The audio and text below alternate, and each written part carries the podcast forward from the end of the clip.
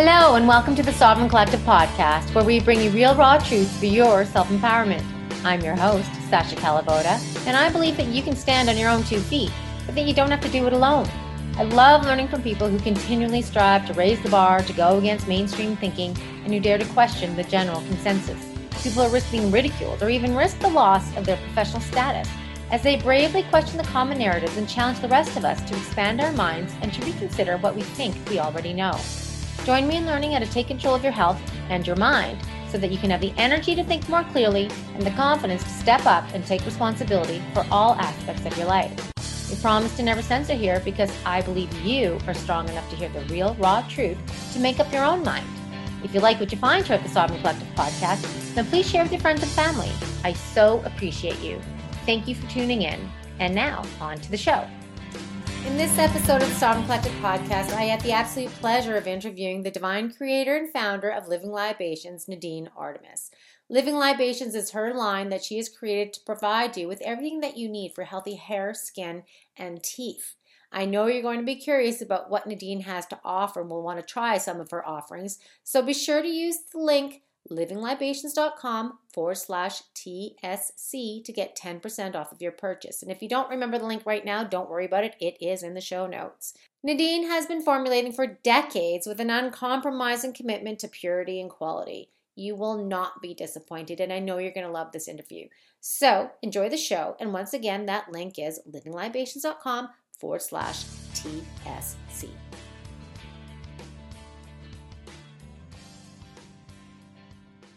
Hey everyone, Sasha here for another interview for the Sovereign Collective podcast. And today we're going to get into true beauty, natural beauty. What does that mean? Because I really think that the definition of beauty has really changed, or some people are seem to be changing it these days, because a lot of women are identifying more with how their face doesn't move and how fat it can stay in certain areas rather than really understanding how to nourish the skin from the inside and from the outside.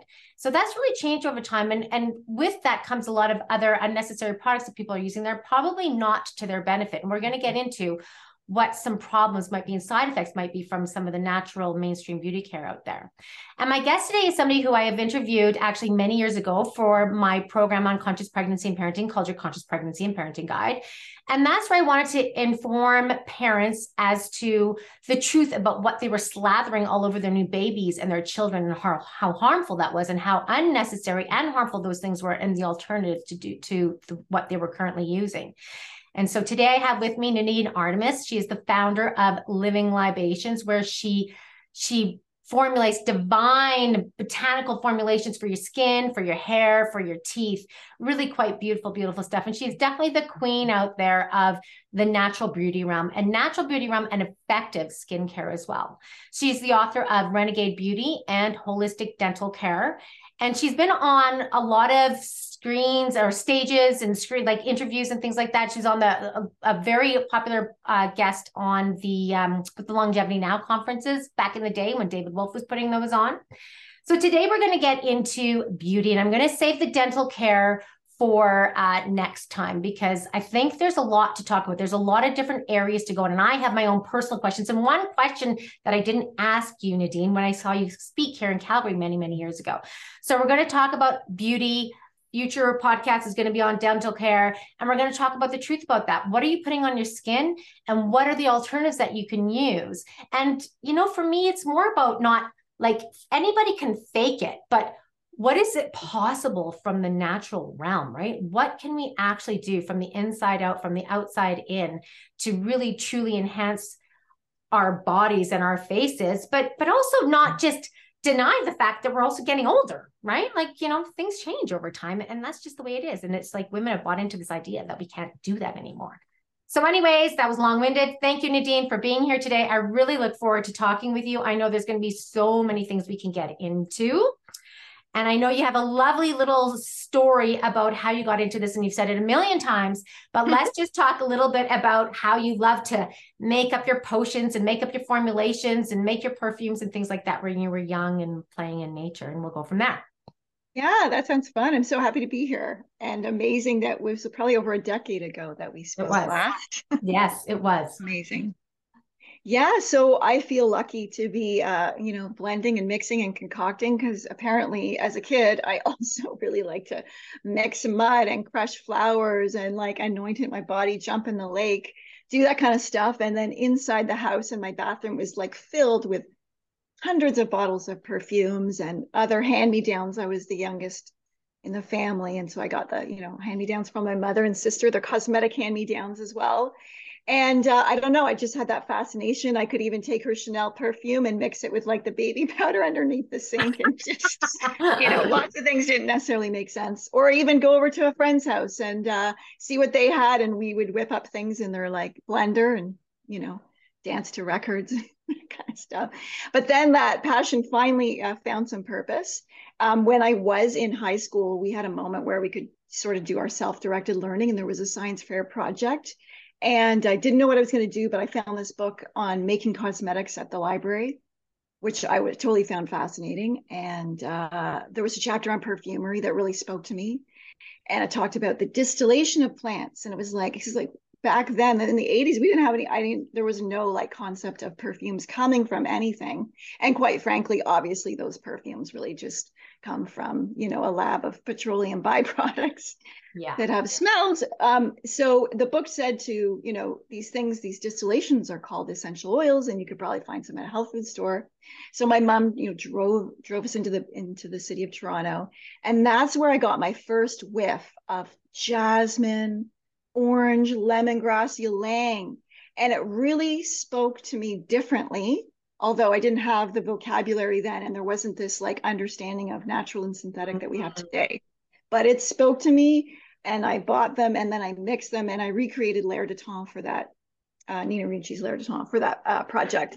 And uh, that was really fun. And then, you know, continuing my teens, just having fun, you know, with the teen stuff. And there's a lot of grooming when you're a teen, like for body, right? I feel like you're, especially a girl, like you're getting into it and you're like, what's this stuff? And, and actually that was sort of felt like peak for me. I mean, really haven't cared much about you know, sort of makeup and stuff since then.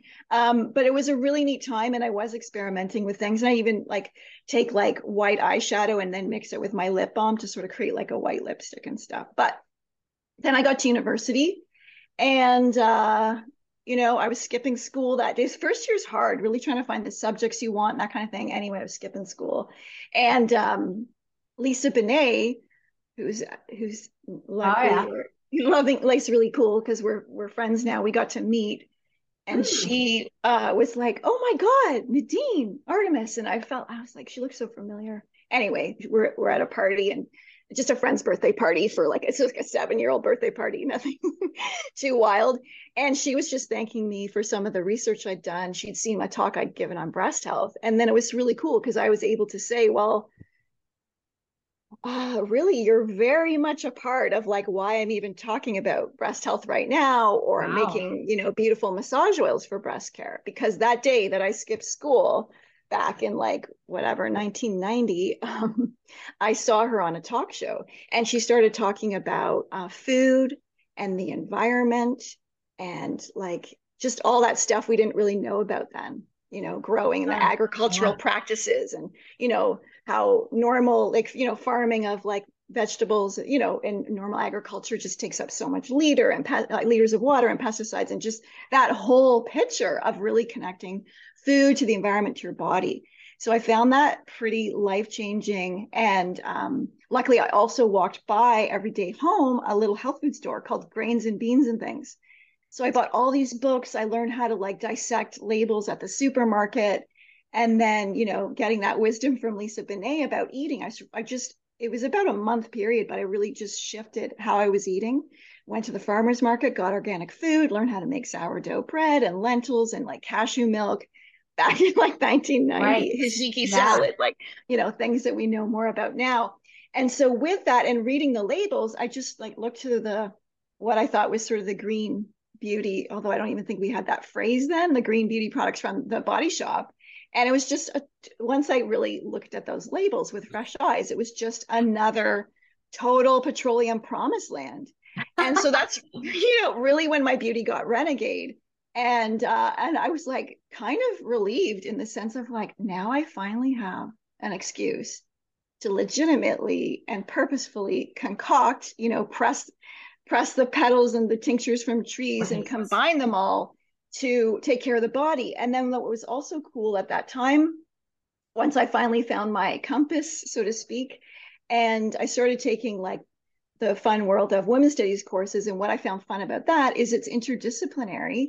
And we weren't just reading like old things, we were reading like our bodies ourselves and looking at issues with oh. birth control or, you know, the history of uh, like women's bodies, you know, in, in fertility or not fertility. And also, um, you know, I was reading things like the beauty myth and look, you know, even the history of like mercury or lead in the lipstick, but just the things that we have done in in the name of beauty, what's been done to us in the name of beauty. And it all really I felt tied in. And then also from the books I was getting from the health food store, I was reading things about like just like if you had constipation or a headache or just like all you know all those things that can go like off with the body the imbalances that we definitely don't need like medical attention for i mean or i could get to that stage but because that's what I also found growing up is like if there was a thing or a stomach ache, they totally, you know, nobody knew. I once had gas, like just gas, and was like taken to the hospital and like had a like, you know what I mean? It's just like, oh my god. Um, so all that These stuff. days, so you want to know how to take care of that and not go to the sure hospital. do. Oh yeah, I mean, like I am like deeply into like you know how do we take care of ourselves on every level without an appointment? Because really i'm just not into the appointments like i don't want to just you know it's like so boring and many things i don't even want to go to a hair appointment so i decided right. to not cut my hair right because it's just like i've got other things to do so to speak i also like to really keep the it's like obviously i'm you know thinking about the body and the health of the body really all the time because it's sort of my job and then i'm thinking of new creations or inventions but truly like i'm when i'm looking at an area like understanding digestion or headaches or how you know that they're connected and that was like new for me because i would get headaches as a teen and then it was like mm-hmm. you know mm-hmm. and then just seeing the liver that just that really there are other options than aspirin and like pepto-bismol and going to the doctor you know a lot of the time um, so that was really fascinating. I was just combining that with my concoctions, with sort of like understanding all the, that deep stuff and the nuances of women's bodies in Western history and looking at just like ways that we can like you know take care of a headache not be constipated all that kind of stuff take care of eczema. So then i started making beauty products too that were like you know things for eczema. Or i made a blend called waitress legs so that people uh, a lot of uh, us uh, you know we get the spider veins from waitressing that kind of thing and yeah then i was going through university i was concocting and then by the t- last year i was just like so ready because i just had this vision that I wanted to put this all together in a store. And then in 1992, I opened um, up Osmosis, which was North America's first full concept aromatherapy store. That's amazing. That's amazing that you went straight to the business because that's when I started looking into things as well. But I just started dabbling, trying. But you made it your whole business. Like that was your life from then on. That's really amazing. And how long did you have that store? And when did Living Libation start? Yeah, so that took to about like uh, that was like 92 to 99 and it was really great but just wanting to transition and like it just felt like the store there was like the it was the beginning not the beginning of the internet but you know a more common use yeah. and so there was a you know had a website i'd created an inhale by mail catalog and just feeling like yeah that there was something you know just i wanted to get to the country and it just felt like the store was like a bit of a chain mm. and i wanted to mm. transition things so I took like a year off because it really was quite like kind of like kid to like business, right? To like 29, I felt like I hadn't stopped. Right. And um, yeah. so then, yeah, then I just sort of pretended I was retired for a year, like, you know, just nice. just chilling and integrating and kind of cleaning the files in my mind and what did I want to go forward with and all those things. And of course, I wanted to go forward with all the beautiful oils and plants in my concoctions. Um, and then I would just sort of, I was just sort of doing things simply, like setting up little scent salons in my house once a month. So I'd whip up a fresh batch of things and then invite people over because I would meet people in the street and they're like, "Oh my god, like I need your lip balm," like you know, it's basic things. But yeah. like the lip balm, it's so simple, but it literally just heals people's lips. You kind of just apply it once, chapped lips are gone. You're not applying it 20 times a day. You know, heck you probably mm-hmm. don't even need to apply it every day because it just does the job. Um, and so i was just cruising like that and uh, i was you know talking at conferences and i did some special art project uh, perfume art projects and that kind of stuff. And then i met ron. And then ron was that was in uh 201 and then and then winter 202 we just started working together. So and that uh, was interesting because i was like oh my god well we're gonna like kill the romance it's a bitter i'm like oh my god and i said well as long as it doesn't get too serious we keep it like a lemonade stand so mm. lemonade stand has grown the know. lemonade stand has grown yeah. big time yeah. yeah. so we're really like over uh, 30 years in the making and the living libations part is like over 20 years old now. Wow. That's amazing. I think I discovered it in about 2007, maybe. Oh, you're early. Yeah. Yeah. Lives. Well, everybody has to try the sea buckthorn best skin ever, right? Yeah. That was my first one for sure that I tried back then. And yeah, and then I haven't put, uh, you know, and from when I discovered you, I haven't put any soap to my face, yes. mostly to my body, just in yeah. very yeah, just bits and bits. areas, right? Yeah. But other than that, there's no way. There's no way. I just no. So I love that. Well, and what's fun too is we even have clients that are like like 30 years, you know, which is right. just so beautiful. You know, right. I just love that. And that's a testament to you and to your products right? If yeah, I, clients yeah. that long, there's got to be something to it. so that's amazing. That's awesome. So okay, so thank you for that. That's really uh, so interesting. I love how it just started and just kind of never stopped. You just got yeah. it just evolved.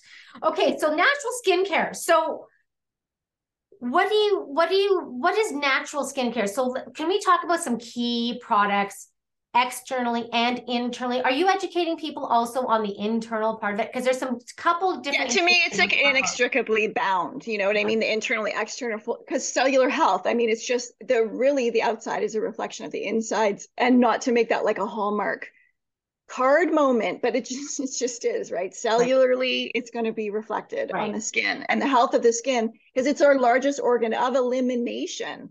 Right. Which is like right? It's not urinary or what or the digestive tract. We're like you know it's it's a breathing living tapestry that is bountiful with billions of bacteria. You know it's just this tapestry that's teeming with cells and microbiota.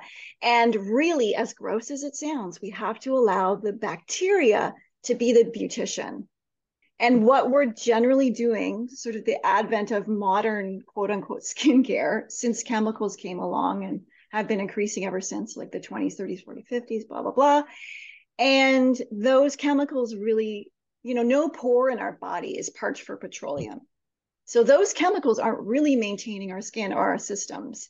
It may may do something temporarily to like plump up, plump up sort of cells with a humectant or something, only to create long-term drought where the cells sort of shrivel up because there's a process of osmolarity and different things. But basically, what I'm saying is the drugstore, the over, you know, all that over-the-counter beauty, blah blah blah.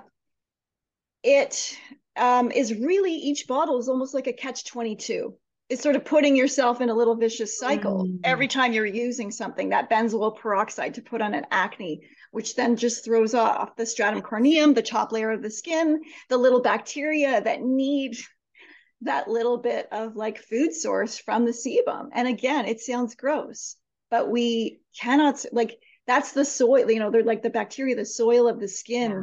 needs this. And so uh, we want to use things that don't disrupt the biology of the body. And so when I'm looking to care for an area of the body, or I'm like, you know, hey, you know, like douches and what, you know, all the vaginal stuff. Yeah. So you take a concept, right? And you're like, okay, obviously that's not right. So, but before we're even maybe even using diluted apple cider vinegar or something to do a douche, it's like, wait, before we add even a product, like what's the biology of the body? What's the natural thing that's supposed to be happening here? Right. And really, when you look into the yoni, into the vagina, it's like the original self-cleaning oven. It's got its ah. own, you know, it's got its own system. And maybe there's an unpleasant aroma because there's like candida. Maybe the candida is coming from the KY lubricant that is glycerin based and literally feeding the yeast. Right. So first before we add anything external to the body even if it's a lovely product i've made right we want to tune in and like how do we get that part of the body going or how do we like you know be with it rather than disrupt it and so then that can feed into like washing your oil with the best skin ever, right? You're washing, you're not using soap. Right. Which probably a lot of people went, oh, you know, that's intriguing. You know, what's going on there? And so again, uh, we're looking, you know, also how did ancient cultures wash their skin? What's going on there? It's good when we can look at times when things weren't invented some you know to maybe mm-hmm. see what's going on. And really cross culturally trans historically you're finding many different ways but really kind of all oil based and you know massaging and almost sort of like there's this you know like the gua sha or the scraping of the skin. And scraping is a harder word but i haven't found a better one. But you know you're just moving uh, things over the skin to tone and condition the skin which is also toning toning the extracellular matrix in between you know, it's not just a surface job. So you've got like Turkish baths, and they had the strigil, which was like a, sort of a metal. Again, it's like the back of a butter knife. This is very, you know, like a palette um, for the skin, or they have the gua sha, which could be made out of uh, crystal or bone or like or horn. Um, then you or some people would use silk cloths. Uh, you've got the Berber women always using oil to cleanse um, because it lifts off dirt. It actually lifts things out of the pores in a different way than soap. And then we look, but then of course you're asking also about natural, right? So mm-hmm. go to a health food store and maybe those oils and maybe not though, because then we've got other issues of, of course, choice and quality in your natural selections. So things like peach kernel oil, apricot kernel, grapeseed, um, almond oil, first when you get by the time you have it at your house it's already rancid if it's almond oil pure, is not a good one almond oil is not no. a good choice no okay it's gonna be if it's actually real almond oil um, and we kind of need to give the almonds a break. yeah, no kidding, right? um, for the bees, um, it won't. It, it, it will be rancid if it's real by the time it's at your house, and then if it, but it may not even be 100% almond oil because it's quite expensive and it does go rancid easily. Grape seed is is processed with a lot of solvents because mm. um, even that dark green isn't its true color. And um, yeah, peach kernels also can go rancid and stuff. Where my mainstay, and this has been since the 90s, um, it's so beautiful, is jojoba. It's this beautiful desert plant. And it's, you know, so it's got a tenacity against the elements. And it's it's a, it's actually liquid wax. It's not an oil and so it is stable. So it is liquid, but it's stable if stored properly for a hundred years. Wow. And there's no like that is like, you know, not even oil, me, you know, not even olive oil will be that stable, obviously, right? Right. right. Um, I mean, maybe if it's I don't know, stored properly and who knows, but generally speaking, um, you know, coconut oil is very tenacious as well, but I don't know if it also lasts for 100 years either. So it's pretty wow. amazing. Um, so we, yeah, we work with jojoba oil, and it's also the plant oil that's most like our sebum. So it's got a real synthesis there. And uh, so that's what you know what what you want to use. And again, you don't have to buy anything I've made, but if you want to do your own oil, like then just get a beautiful bottle of organic jojoba, and I have recipes in Renegade Beauty of things you could add to that or a beautiful bottle of olive oil, like a true extra virgin, you know, cold press, all that good stuff. And if you just had like a liter of that or whatever, a pound, you know, you would literally be, and that's all you use to care for your body, you'd be like so much better off than buying anything from the, you know, right. the regular world. Yeah. What I started doing is I actually grow calendula every year in my oh, garden. Oh, beautiful. And I pick all the petals and then I dry them and then I infuse calendula and I get helichrysum dried flowers and the yes. calendula and rose petals and I infuse that into my olive oil and yes. then I use options with that. So, and you're That's the inspiration beautiful. for that, really, truly. Because back in the day, with the sea buckthorn best skin ever and the, the other trying dis- different best skin evers, it's like you just want to. Well, uh, I'm I'm the kind of person who wants to do these things, right? I like to ferment. Yeah, yeah. oh yeah. And, and oh, it's yeah. so much fun. So yeah, that's what I do. Is I grow from my own, and I just love. It's just like there's that's so much beautiful. Mm-hmm. If you have Saint Wild St. John's wort, that's a beautiful one too to infuse in the olive oh, oil. Okay. Because it also has it's these beautiful yellow flowers, and um, but the, if you press the yellow petals, it's red. Like a little red comes out. Oh. And when you oh. infuse in the olive oil, you get this beautiful reddish oil that's oh, just so great. And it's lovely, you know, for sunning and hair Oh, oil okay. and And I know somebody who she has this really terrible stuff going on in her her wrist, and the only thing that helps it is St. John's wort oil and oh, infused oh wow. St. John's wort. Yeah. So interesting. Okay. yeah Okay. that's really good for nerves i wonder what's going on there but Yeah. it's okay i'm there always some like nervous tension going on within it too. So that's interesting because there is- Mhm. it is coming from that, I think. So i would add some peppermint to that and i think she's got a good like peppermint organic essential oil right. Okay, cool. That'll help. bit. Okay, cool. Okay. Okay. So we got the oils. So what so that's the basis. But Yeah, that's because that's sort of like fine. 101. See, and then just if you're gonna just get your soap and you know get like farmers market or we make a clay one and a charcoal one, and you just it's gonna probably last a long time. You're just gonna like, you know, brush, you know, wash your hands, scrub your nails, pits and bits. That's it. right. That's Yeah. for soap. Yeah. Done. Um, deodorant is a big one, Right. right? Yeah. hmm We've got, you know, aluminum, micro dosing aluminum for like 40, 50 years adds up. Even some of the natural deodorants, like that natural stone, hmm obviously isn't a stone. It's got a, a, a form of aluminum in it as well. Right. Maybe safer, but I don't know. I don't want it. No, no. and it doesn't really work.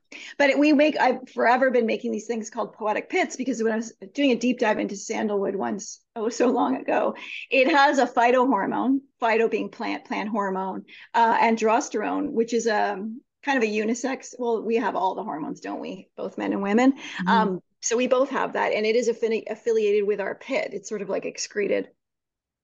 Uh, and so I thought, mm, there's must be a real Ah. synergy there and it's literally so we use sandalwood which is so exquisite as like the base which is unheard of because Wow. people Yeah. would be looking for a way to dilute or fill it with Yeah. something inexpensive and then we add to that other beautiful oils that are perfect for the pits and we they're so popular because they're literally like you know i don't i don't shower every day um or bathe I usually, i'm a bather but anyway what i'm trying to say is Mm. the pit thing works like for sure most people if you're not like rinsing it away you usually get three days out of it Wow. which is pretty cool yeah Wow. and people Yeah. find you know they can be doing hot yoga or sweating at the gym and people will follow them out and be like why do you smell so good you've just been sweating like i need to know Yeah. and the poetic pits is kind of like this pied piper because people are like what are you wearing and when you heat up it's fun because this the aroma actually comes out more so if Right. you're kind of right when you heat up because you're sweating or nervous or something then this nice aroma comes out so it's really fun Nice, nice. So some basic. So that's the thing. Like why this is also people. Why this is such an important interview. It's like we are exposed to so much crap out there, right? There's things that we can't avoid. There's coming from the sky. It's in our water. It's in the exhaust. It's everywhere. It's in the microplastics. It's in the glyphosate. It's everywhere. But what shocks me is how we voluntarily put this crap on our bodies and then it just compounds one after the other all day long yeah perfumes, detergents, fabric softeners, lotions, hair stuff. Like it's just shocking what we voluntarily do on top. Like it's such a so true burden. It's so, Yeah. so that's why this is also so important. It's like not only do we remove all that garbage, but we're actually having functional products, right? That will actually have an effect on the body. Yeah, yeah. Well, it's so fun. I mean, when you really dive into essential oils, which are a big part of our palette, I mean, really, they're just, I mean, there's these lovely creatures, so to speak, that they smell and they're beautiful. And there's just, I love them so much. And then they're also so hardcore when they're real and genuine and pure that they're all like from the rose to the magnolia to the clove and the cinnamon, they're all varying degrees of being antifungal, antiviral, antibacterial, anti-inflammatory. And then what's also super cool in the day, which we are now, of understanding the microbiome and needing something in our bodies and in our system that can help with the pathogens, but not disrupt the beneficial bacteria.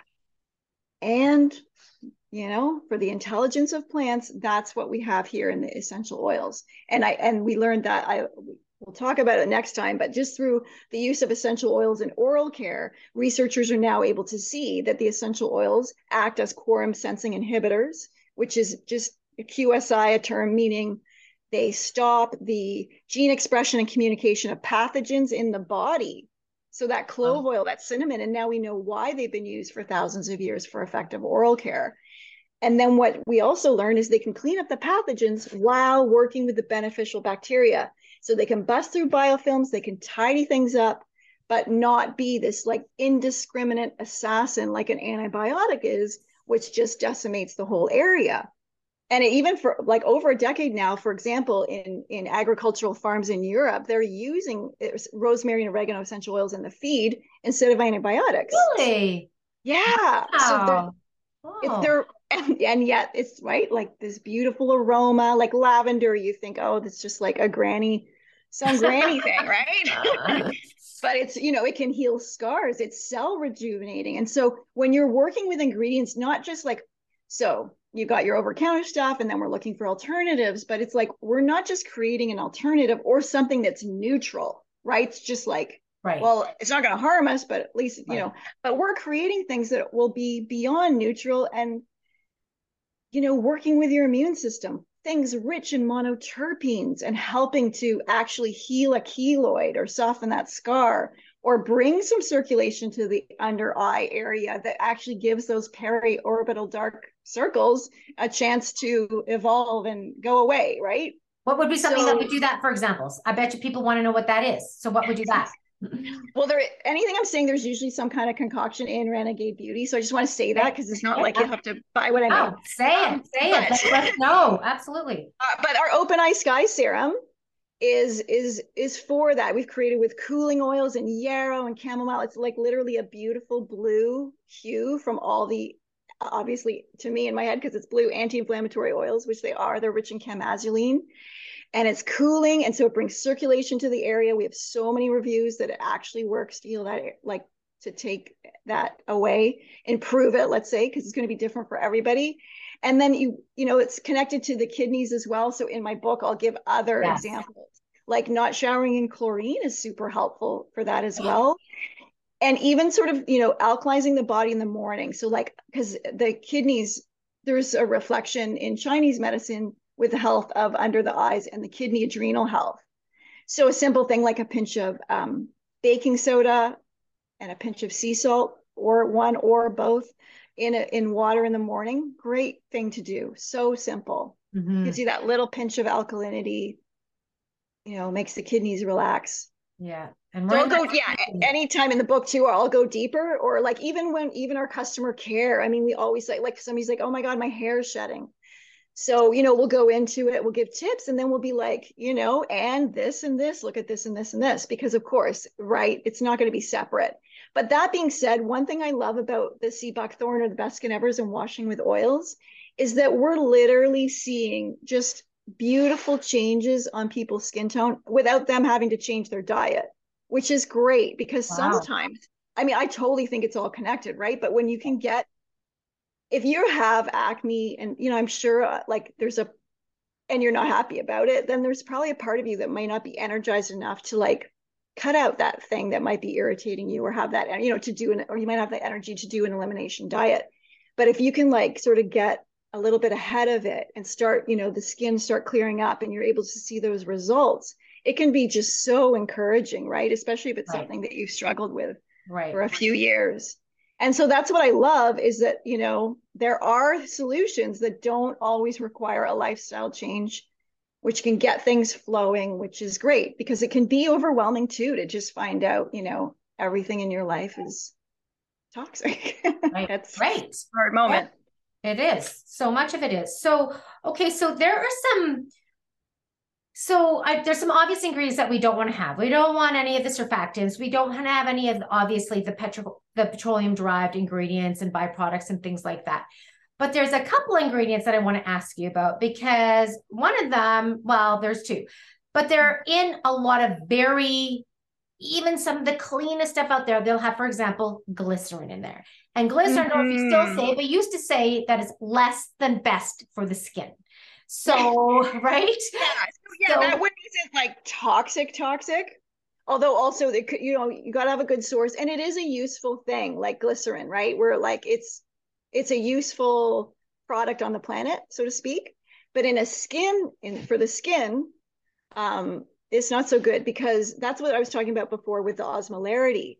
So when scientists were looking at the effects of KY jelly in the vagina and in the, the walls of the vagina, I'm sure that has a proper name, um, vaginal walls, um, what they found was because of this thing called osmolarity. So can it would you know think of your vaginal wall or your your face. Um.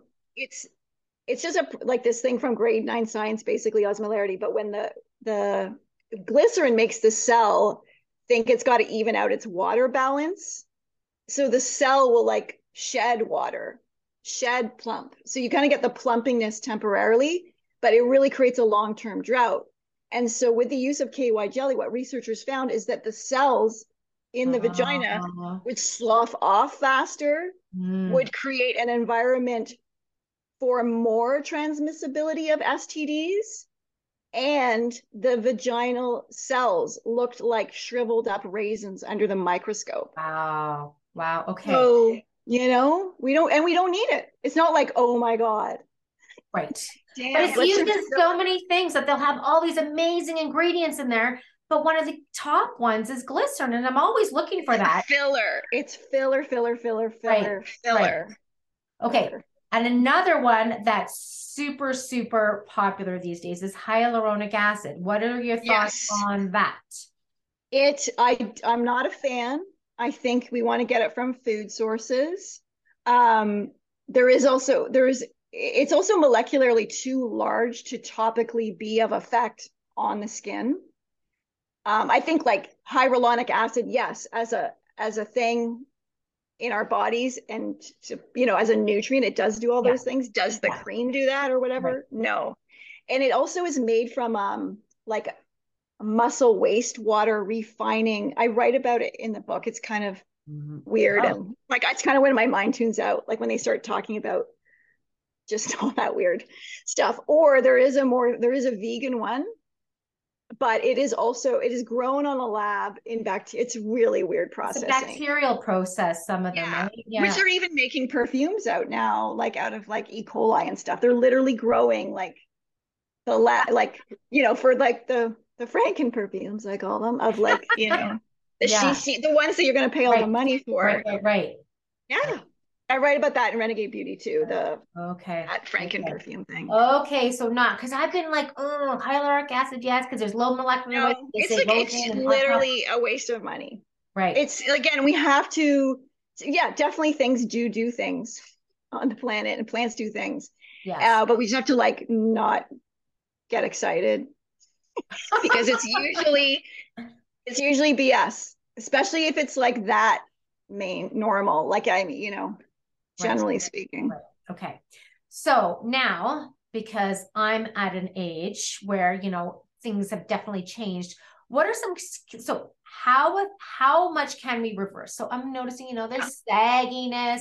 So I, I don't mind lines so much, although, you know, smoother is nicer, but there's sag, it's just, it's elasticity. How much can yeah. we reverse that and change that? And what are some key ingredients to pick our yeah. face back up? Well, yeah, first, we're not assaulting the body with toxins that then make cell the cells and the liver and all that like harder because then that right. will literally age us because we're aging the systems. Right. Um then where was I going to go with that? Oh yeah, so then yeah, wrinkles whatever, but then what also is happening to us pretty much at 30 is there is the very slow shrinking of bones mm-hmm. right? And muscle loss. I know we don't have to. Obviously, there are things you can do for the muscle and the bones. We can all do things for this, but right, it's just so slow that you don't notice it. Right. And then also in the 30s is the loss slowly of the hormones. So things like the progesterone and stuff that keep that helps to keep the skin, you know, plump in its own, not just keep the skin systems going. So there's all that. But we are very obsessed with the skin, obviously and it's there and that's what we're seeing in the mirror. Yes. But we have to go underneath that obviously because that's what i like where i like to explore. And so what's really important is that we take care of the infrastructure. So i'm sure everything you talk about on your podcast is helping with that right? That we're actually getting the nutrients we need and that kind of thing. But i do feel because i don't know whatever current age we're in i think there are you know maybe nutrients are harder to get maybe we all had you know leaky gut for 10 years and we didn't know we weren't getting i don't know like all those all those factors. Um you know and plus we're not outside so we're not getting so the the main i'm going to tie it together. You know some of the main things in renegade beauty book is i think the general thesis is we're not going to get revived from you know another bottle of hyaluronic acid or really another bottle of anything on a deep level. We have to or we want to or want to get to know how do we engage with the elements. That part of the cosmos is what's going to mm-hmm. pick a mother up right? Not another bottle of hyaluronic acid. Right. And so we want to know how to engage with the sun with fresh water fresh air walking through the forest lying on the earth eating the gifts of the forest you know all that kind of stuff. That's deeply what's going to revive. And you know personally i feel the sun is one of it's personally for me the reviver right? And so we want to know how do we work with the sun and the skin and that stuff we go into.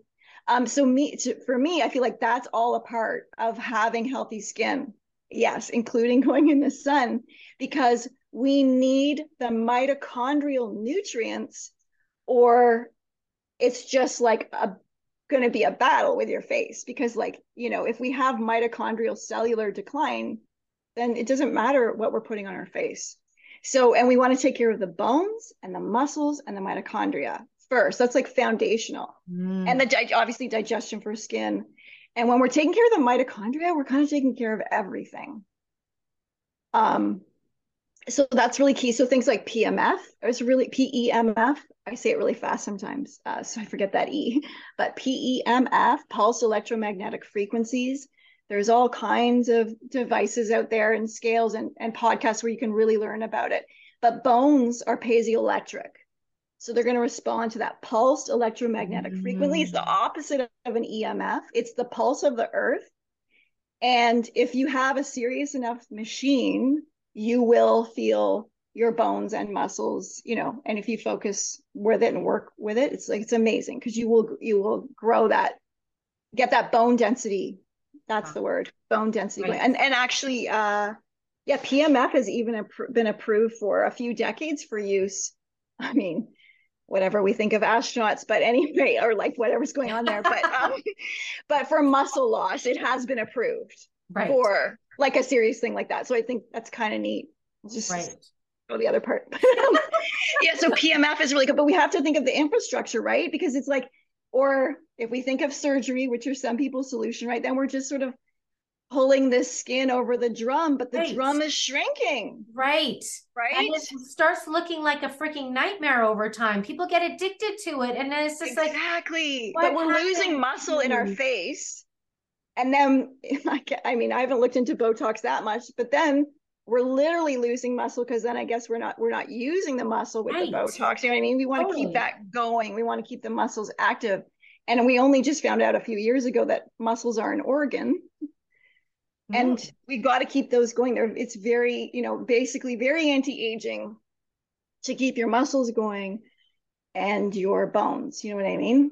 Right. So we got that's I think really key for us to think about aging because I think we're always thinking about just sort of you know the skin but what's the right. skin you know over? What's it so that's important to know. And um yeah there's so many ways into it. I think we just have to stop. We don't want to be looking at the mirror and just I know. And it's it's become an obsession. However, I know people want to know in your say your more your anti-aging type of products, what are some key ingredients that you have put in there. Yes. With the- well, oh yeah, I was gonna say like so. People ask which one's the most anti-aging in that, and I just really truly like we're um like everything's anti-aging on one level because I'm really just you know really what is you know the biggest you know the number one disease is really aging. Mm. That's right. Our our thymus glands start shrinking, involuting at 16. 16. Yes. That's that thing. Okay. Right. Wow. So it's like, yeah, we've got it. There's, you know, wow. there's some things in place that we want to uh, get over. And we can actually talk, I'll talk about essential oils and then we'll talk about the melatonin since we sort of talked about that in the beginning because it's very anti aging. Okay. Um, I'm not an expert, but I think I could share some practical things there. So, what's so fascinating about the essential oils, and you can really go into it. And I mean, the ones that we're using in the skincare obviously are the choicest ones for skin. and then there's variations on sort of like type like not that there i don't believe in that other skin type thing but if you're sort of figuring it out or you've got a lot of eczema as opposed to acne you know then we can make choices yeah. within those realms but the great thing is really whenever you dive into like any essential oil that we're using on the skin whether it's chamomile or marjoram or frankincense or rose again all in varying degrees they all have cell rejuvenating properties they're also able in studies like sandalwood geranium they're able to take cells that are sort of going off to an abnormal course and bring them back into line. Right. They there are, you know, lots of anti-cancer studies. I mean, it kind of yeah. depends like what are you using it for or how, but they do the work. They seal the skin. I had a friend that um, had skin cancer removed from his leg, and for a year and a half, it wouldn't seal up. And he liked going in the ocean and stuff. It was a year and a half. And I'm like, buddy, I just gave him my bottle of frankincense that I was traveling with he, I'd like pour it on a couple times a day, just straight. Because sometimes there are phases when you've got open skin where you want to seal it, and uh, uh, some essential oils can be used neat, like like immortelle, frankincense, lavender. Again, it's got to be really clean and pure. And you're just, it's almost, you know, it's it doesn't have oil, it's not fatty, so it's just like literally cleaning. It's antiseptic. Uh, it's healing the scar. Yeah. It's sealed up in three days. Wow! Wow! Yeah. A year and a half. Wow. Yeah, so then he thinks, you know, he thinks I'm a wizard. And I'm like, it's wow. not me. It's the well, frankincense. It's amazing, amazing. I knew a woman that she said she had lymphoma and she had a tumor. She said she turned her head with like a tennis ball was sticking out of her neck. Oh. And frankincense alone flattened it right away.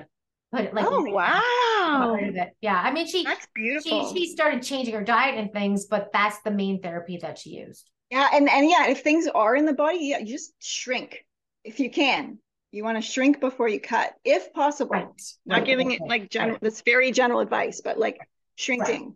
Right. And so, what's the difference between, say, your essential oils that you have and you have for sale compared to the general ones that we're finding on the store shelves? Yeah. Well, just kind of like wine, you can have your boxed set, of boxed wine. Right. And then you could all kinds of things there. Then you can have, oh, actually real wine. And then you can have like, you know, vin- vintner's wine and like people that are doing long, slow distillations and caring how the grapes are going. So that's sort of going on. And, you know, I, as I was in university, that's when I started researching around the world and writing to distillers and gathering my my team of distillers, so to speak. And so I've been working with a lot of my distillers for over 30 years. And the quality is so important, right? Otherwise, you don't have a genuine oil and it's not going to do anything except, you know, not be good or maybe you think you can put frankincense on your skin but if it's not real you know then right. you know it's not good so yeah you only want to work with the genuine authentic thing there's a lot of shenanigans that go on out there including even just like bottling a cheaper oil like um amyris balsam which is a lovely wood but it's bottled for sandalwood right or cassia oh, bark is bottled instead of cinnamon bark very different right so you want to know, and we put up, uh, we have lab tests that we put up um, on H oil page so people can really explore and stuff. And we test, yeah, because we, even though we trust all our distillers, we like to test, you know, test as well. Just keep on right. testing. Right, right, right. And what do you think about things like, so you have your ozonated tooth products. What about ozonated yeah oils for the face for facial care. Do you do like yeah. products we, for the face? Yeah, we have the we have our doodabs. So doodabs are created about 20 years ago, which are these spot treatments for like scars, acne, aging, what all the little things that go on the face. They're very concentrated. And then we took the the beautiful doodab family, doodab, be doodab, jewel dab, and zippity doodab. and then we made for uh, we have them all in ozonated versions. So it's like a concentrated oh. serum gel that you can put on topically. And then also we took that tes- Tesla technology because it was Nikola Tesla that that invented moving ozone through olive oil to capture right. the ozone. Yeah. And um, then we've made the world's first like Tesla lip gloss basically. And so we use our beautiful red root and we infuse the ozone and we have like a red, natural, truly natural lip gloss that you can put over. We have bombs like a chocolate ruby bomb and you can just put that gloss on as the top coat. You can even use it on your cheeks. Yeah, yeah, yeah. Okay. And we just came out with a mascara. I've been working on that for years and we just launched it in November. And I it's saw that. Okay. Uh, it's like the cleanest, greenest uh, that I could possibly make. It's amazing, and I'm actually I'm actually having fun putting it on. Like I don't wear it much. Um, you know, I just when I leave the house sometimes, which isn't that much. you don't need to where you live. No, I don't because yeah. I have and I have my my uh, work headquarters is just like a 10 minute walk through the woods and i'm i'm here it's so beautiful here um, but i really i have fun putting it on now it smells beautiful there's frankincense in it and we put peptides in it and it like literally my lashes are the longest they've ever been which is funny to get you know just from topically applying it does it, yeah. it actually works that way yeah. wow i mean yeah i was like shocked i was like you know, because it might be weeks before I put it on again. And then in the fall, I was like, oh my gosh, I have the longest lashes I've ever had. Wow. Amazing. Which is fun because you don't yeah. expect that, you know? No, definitely. See, they yeah. function in a different way. And what do you think about? Um, so that's another functional ingredient. So what about like DMSO in skincare? Yeah, that's a great thing. So uh, yeah, that's a great thing to have in your whatever your uh, kitchen cabinet or what, your yeah. apothecary. And then what's really good though is is just taking that and mixing it with you know a little bit of jojoba and essential oils, and then the DMSO drives those yeah. oils in. So exactly. I would yeah, like I used to make a special blend for yeah this beautiful woman who had like a swollen ankle right and it was just like it was so much better than dmso alone oh interesting so we have a blend called uh, Feeling the Shoulder of the Lion Balm, and you can add that and even make your own. It's kind of like a Tiger Balm, but you could even add that to the DMSO. So just like amplify or marjoram is really good because that's a real good like muscle analgesic, so to speak. I mean, not like an analgesic analgesic. Yeah. Uh, yeah, and you'll just just makes the DMSO like a thousand times more powerful. Right. Right, right, right. Combining it with the oils. Is amazing. Yeah. And so let's go into a little bit more before we get into because I want to talk. Okay. Sun and microbiome. There's a few. Okay, let's go to sun because I love the sun. I love the yeah. way I look and feel when I'm getting out in the sun. I have to say, I've been hibernating a lot. I like to knit a lot in the wintertime, and I do. It's winter, yeah. It is, but I should get out there more. But once it's out. So I burn myself pretty good once a year, usually, as soon as I start working my garden. And I'm always terrible for that. I did make my own kind of zinc sunscreen a while ago and I use it once and it, it works. And then I don't use it and then I don't need it anymore. But I yeah, love I mean, this spring, you're just building up that base. Right. But it's amazing how strong, like I still get burnt, burnt in the spring. But people would equate sun exposure with aging. But when we were just talking a little while ago, you're saying that's a part of keeping your skin healthy. Yeah. So let's talk. No sun is no sun is aging in another way.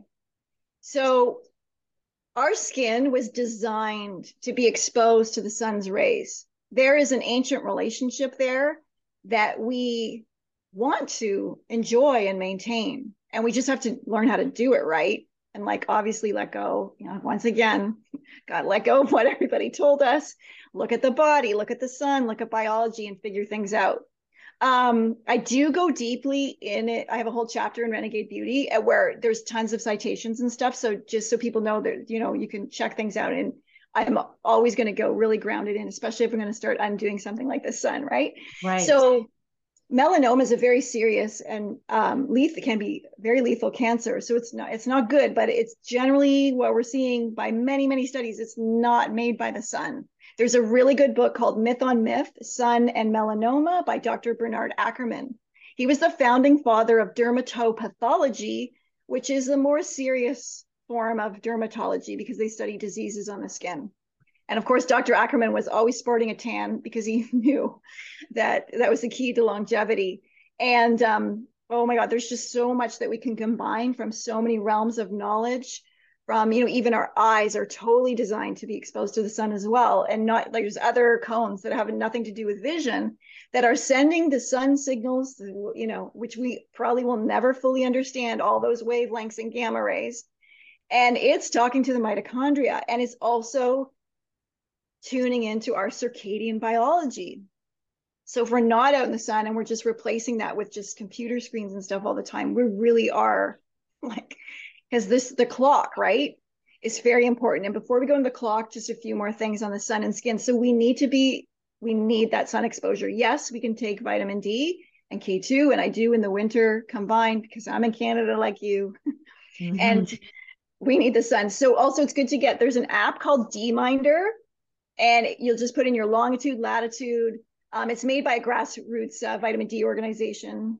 So you buy the like three dollar version, put in your program, and then you'll always have that. So when it, so they will tell you when is the UV coming in the day because it's going to shift right every like. Yes. So we haven't had sun from November this first and it's going to come back February the 12th, right where I am in Ontario. So I count the days. And obviously it's ah. super weak for February, but I will, I will sometimes just like, luckily I have a, like, I can open up my sliding doors and I have sun, you know, in the house. So I will like sometimes mid February, especially the last few years where I couldn't go anywhere. I just like, you know, four hours in that February sun. The windows are open, minus ah. 10, whatever. And I'm just there. Maybe I've got a blanket around me because I like need to get back into that circadian rhythm. Now we have a red light bed, so it's helping a bit more. Oh, but um, nice. you know, so so there's that. Now there's not just the UVV. So the U that's right, the UVB is um right. We got to go back to the rays, the rain. What's in a rainbow? We've got the you know Roy G. Biv, the red, yeah. orange, yellow, green, blue, violet, or indigo violet. So red is the first. So that's the first, you know, that red's always there. It's sort of the base note of the sun rays. And you want to get that morning light for other reasons. So sun gazing being in, then we're activating amino acids, hormones, just all sorts of things in the body. Then you want to look when is the UV coming in your area? And then you want to get a bit of that. You want to snack on that UV and depending who you are and where you are and if you're irish or greek it'll you know you'll figure out how long you got to be in the sun. Right.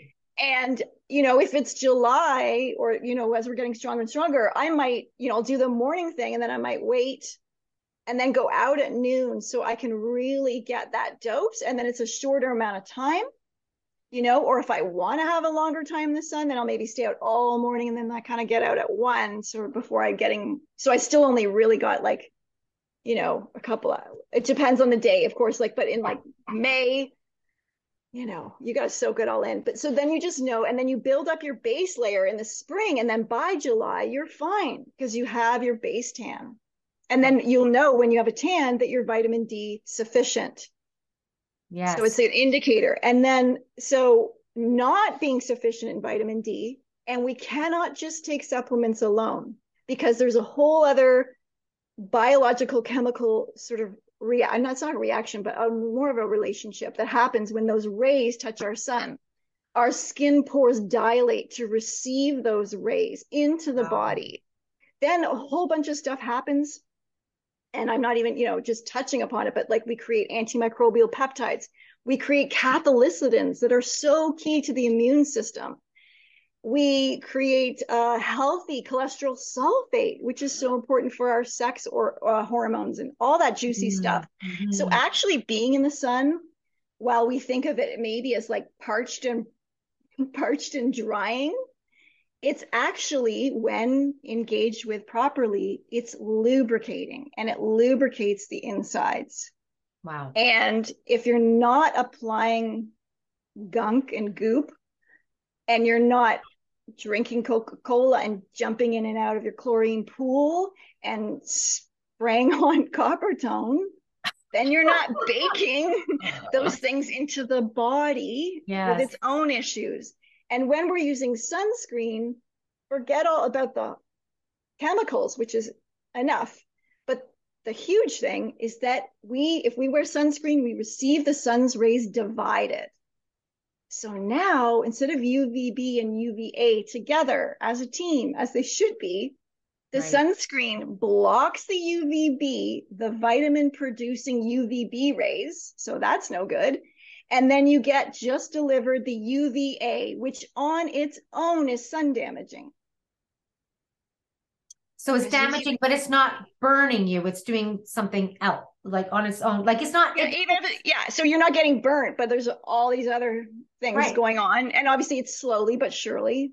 Right, and that's the worst thing because you think you're safe because you don't have your burn, your sunburn, but yet you've got all this damage going on and you don't have that natural signal to say hey buddy get out of the sun now right? So because you've de- and you're taking out, out that sort of alarm system you know right. you want to get out of the skin sun before you're red. And the body can actually deal the, we're designed to you know somewhat deal with sunburns too. Now obviously you don't want to repeat it you don't want to keep getting there. But again it's like what are we offering the sun it's a relationship. It's not just doing stuff to us. Like we think everything's doing to us. It's right. like, no, we're in a relationship with the cosmos. Yes. yes. Every minute. Yes. That, and so that's how that's how we're told for the protection of this and that because we're so yeah. separate from it, right? It's like we're so viewed as separate from everything rather than no, no. Exactly. Are it? It's all part of the same one big happy community. There's so, a part of a Hafiz poem that's just like the sun has been my lover for millions of years. Mm-hmm. I'm like, yeah. I've always enjoyed. I've always yeah. loved it. Except I did put vegetable oil on my body when I was young. Oh my god, I did all. I was wearing, you know, baby oil. I mean, we would like, we weren't allowed. We would be at school and not allowed, and we'd like put tinfoil in our books. Oh yeah, there, you know, yeah. roll down our knee socks. oh well, how bad for me is my yearly burn that I get? Not a problem at all. Problem. But this year you won't because you're going to go slower. You can start early. You can like you'll check for Alberta. Is that you right? You're in Alberta. In Alberta, yeah. yeah. So you'll check. You'll download that app, and then you'll see when it's coming in, and you're going to okay. start in February. Right, and that's what I need to do for real. Yeah. That's what I need yeah. to because it's so. But it, it's just like I can't not be out there when it's still because it's like it's just therapy. You know, it's yeah. I, I hear you well, what I started doing this year is actually still being in the sun. I mean, yeah, if it's sunny, but and if it's not too cold, I'll open my window, and even though I'm not getting UV, I'm just going to get all the other light rays right. because we're also just there's so much in those rays. So what I want to say about the melatonin, yes. which I found so just so fascinating, because mm-hmm. I've you know totally loving. I'm just everything always to me goes back to the mitochondria and I just feel like I learn more and more since I've sort of thought that about a decade ago. And it just always is like, oh, yeah, that and that. Like it just becomes more real or more like, yep, that's the right track. I mean, there was even a study that came out uh, a couple years ago where they put um, petri dish, very simplified, but like uh, healthy mitochondria with cancer cells, no growth. Unhealthy mitochondria, cancer cells, growth. Right. Mm-hmm. So, um, oh, yeah, so that's where also spermidine comes in, which is a this uh, you know it's an uh, an ingredient from it's in everything spermidine. It's in it's in sperm and it's in breast milk, but it's in every human, every plant, every food to varying degrees. So scientists have been wondering how to extract that because the um, polyamines are very, very anti-aging, and those have been studied for decades, but we have never had a concentrated form except maybe take like 40 pills of something. Mm. So they've extracted the spermidine out of the germ of the wheat and then removed the oils that would go rancid. And even people that don't eat gluten seem to be work with that because I don't eat gluten. They work for me. And yeah. then there's the newer, they made one out of chlorella, which I'm loving. Mm. And it's the concentrated spermidine and it takes care i think in the end we'll find out it takes care of all nine hallmarks of aging but for now it takes care of six and what wow. it does is autophagy which is cellular cleanup because right. even high functioning cells still have an excrement a waste product mitophagy which is the same thing as the autophagy for the cells but now we're talking mit- mitochondrial cleanup and then lipophagy so it takes uh, the white fat and evolves it into brown fat, good fat. Oh, good fat. yeah. Oh, so wow. I mean, there's that already, which is major. Um, the side effects, which this was what blew my mind because I feel like for the past 30 years, I've tried, you know, if it's good for, you know, if it's a hair herb for hair or beauty, like I've been there, I've tried it because I need to know, right? Because then I can tell you all about it. Right, right, right. And um, first six days, I was just like I was blown away because already like I could feel hair shinier, thicker, and I was already pretty shiny and thick anyway. Yeah, no kidding. Nails harder and shinier too. And again, they my nails are pretty. And again, I think I have pretty soft skin, being you know formulating skincare things for thirty years. I didn't think it could get softer. It got so much softer. Wow. And then any kind of like it was neat because I started taking it in the spring, and then as I was tanning, like there was like a fading or like the whole melanocyte layer was really evening out. And it really has a synergy with the melanocyte layer which is a bit much to get into right now but there's the top layer of the skin the stratum um, the epidermis has five layers. The top is the stratum corneum and then there's the melanocyte layer which is you know bringing up the melanocytes which is related to um, your pigment. So is that your freckles and stuff too? Yeah, your freckles your melanin and melanoma mm. and there's even a peptide called melanotan which which can tan you. It's super fun. Um, and then even melatonin is has uh, a synergy with the melanocyte layer which is really interesting.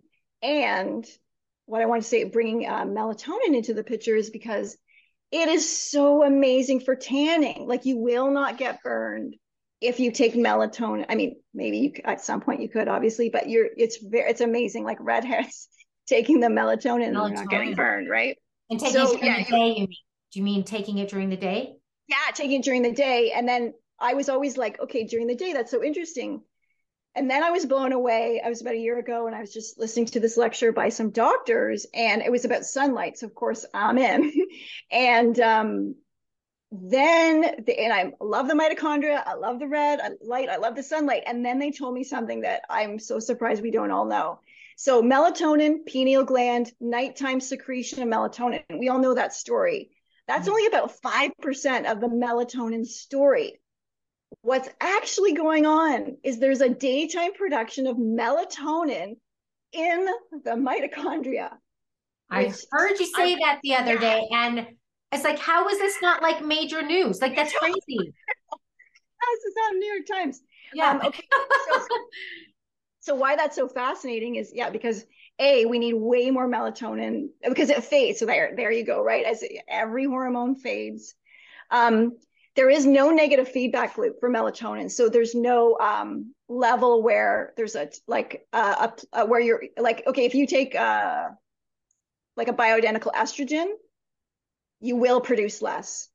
Right. So with melatonin, you're not going to produce less by taking any amount, which is super cool. There also seems to be no toxicity level. So right, right, like you can like there's no they had there's no place where it's showing to be toxic. So our capacity for melatonin is huge. There's the daytime production that none of us are getting because that daytime production, how does it happen? Red light. Mm. The time outdoors before the UV comes activates all those systems and creates the melatonin in the mitochondria. Why do we have melatonin in the mitochondria? It is the grandmaster antioxidant. It is more powerful than glutathione, which we thought was the master antioxidant, more powerful than E and vitamin C. So the melatonin is supposed to be in our cells from us being outside in the day because of our red light exposure then the melatonin is in that mitochondria. And what it does is it acts like a coolant for the production of ATP, the conversion of like our food energy into energy, into the ATP. And even in healthy bodies, that conversion, ATP conversion, will also have its excrement, so to speak. And that's our free radicals, it's the anti it's the oxidants. And so we're supposed to have a lot of melatonin in our system to cool, to to soothe that action so that we're not letting all these free radicals escape into the body. Mm.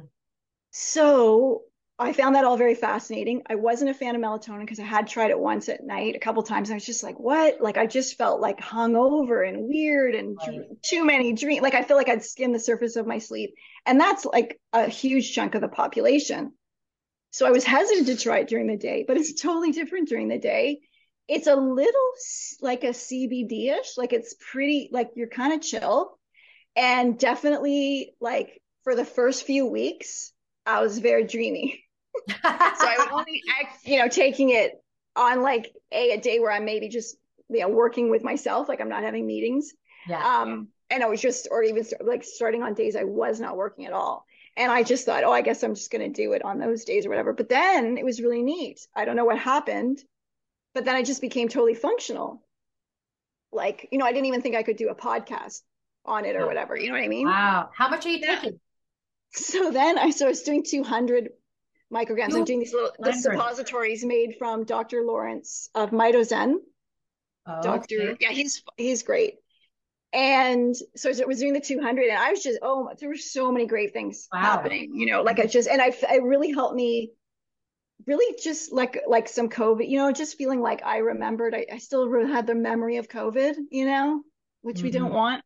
No. Like you know, just how waiting for the body to just fully clear it so that was really amazing. I was loving like because I started in May and then the tan. It was so great for tanning season. So that was really great. And um, then I actually started going up to 400. Wow. I do 400 a day. And look, I'm like, wow. Totally right. Yeah. Oh, I did listen to, and I think it was Dr. Reiter who, who yeah, Dr. Reiter's great. He's right? like the grandfather that kind of taught, well, he like Dr. John Lawrence learned a lot from him because right. he's been he's been taking since 24. Dr. Reiter, he's 84 now, and he's been wow. taking melatonin. Right. You know, and his lectures, yeah. he's when you're seeing him, he's probably in his 80s giving. And he lectures. talks about like just.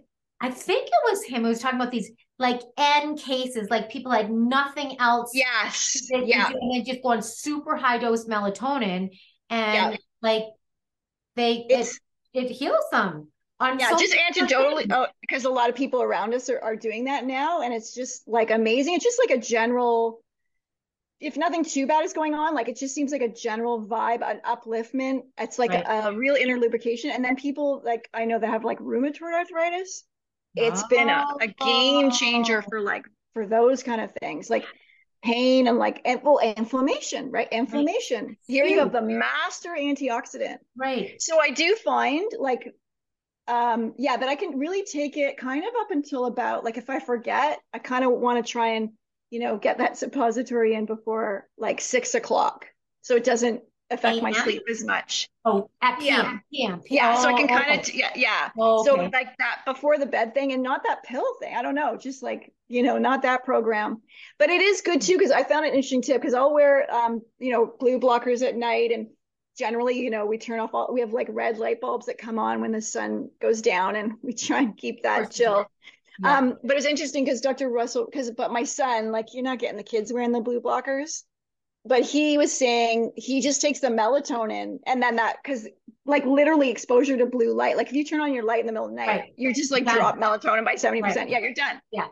So yeah. he just takes the melatonin. He says like that compensates for the uh, ex- blue light exposure. So I thought that's good to know because yes. you know we are living in those times where we need to know what to do. Yeah, well, everything modern life is completely backwards, and it makes sense. And melatonin is connected to so much. So see, I was always hesitant with melatonin, but once I found out there was no negative feedback loop, then that changed everything for me. But it, makes, it, think of it as a circadian biotic. Right right ah. yes. And yes. and they were flipping the lights on at night and we're staying indoors during the day. Like it's of course all that production is going to be screwed up right? Yeah. Crazy. And like for for decades right? So it's like yes. it takes a, a lot like you know even even putting on red lights at night and you got a family like it takes a bit of reprogramming yeah, we do have a red light bulb in our bathroom, our main bathroom that we we screw in and unscrew the other ones at night. That's the one. You know, we do. We just got like a bunch of lamps with you know with screw-in bulbs, and we just pl- put them everywhere with the bulb in them. Yeah. And then you know we just turn yeah. those on at night. Yeah. Easy peasy. Has to be low tech. It's totally doable. Cool. I know why you have to go now, so I could talk to you forever. Okay, we're gonna do another one, and we're gonna do dental stuff. But tell people where do they find you? What is the best way to get your products? Tell us all about that. So we're at livinglibations.com and really feel free to email us, ask us any questions. We also do free consults. Um, it is pretty booked, but it's fun. It's like we have mothers and daughters, bridesmaids groups. Like, wow. Yeah, we'll try and answer any question. Like if you don't, I don't know, email us. We may have an answer, or we may send you off on a research rabbit hole. That's an amazing. So we got that, and then you know, Instagram. The books are even on Audible. So holistic dentistry, dentistry and Renegade Beauty on our site, on the bookseller sites, and Audible as well. And then you know, Instagram blah, and all that. I did just remember though. Do you rem- remember your question you were going to ask me back in Calgary? That yes, it was the glycerin one. That okay, was. Okay, it was yeah. a really basic one because I went up to the mic and I asked you a question about something else. And then I came back. I'm like, shit, I want to talk about the glycerin because it's everywhere and it's in like super, super good stuff. And so that was it. It was a it was a really simple question, but it's been bugging me for years. actually. So now I know to really us. stay away from it. We could have we could have taken yeah, that off your plate. Could have had. Oh yeah, no kidding. Oh wow. Oh wow. Okay, well, this was super fun, Nadine. I super appreciate your time. I know you're busy, busy, busy. So I look forward to sharing this with everyone. Everyone, share this with people I know. I mean, there's so many things we can talk to. I, I feel like we could gone further into the microbiome and of the skin and of the everywhere, right? Because it's such an essential part of our overall health inside and out. But yes. maybe we'll get into that again some other time. But there's so many things to get into. But guys, if you're not using natural products, at least start like dropping the drugstore products and you know get something cleaner the toothpaste the lotions the shampoos the everything we don't need them we don't need them that's the thing. So thank you nadine. I super appreciate your time. Hold the line for one sec. I'm going to stop. Hey everyone. Until next time. Have a great one. Bye.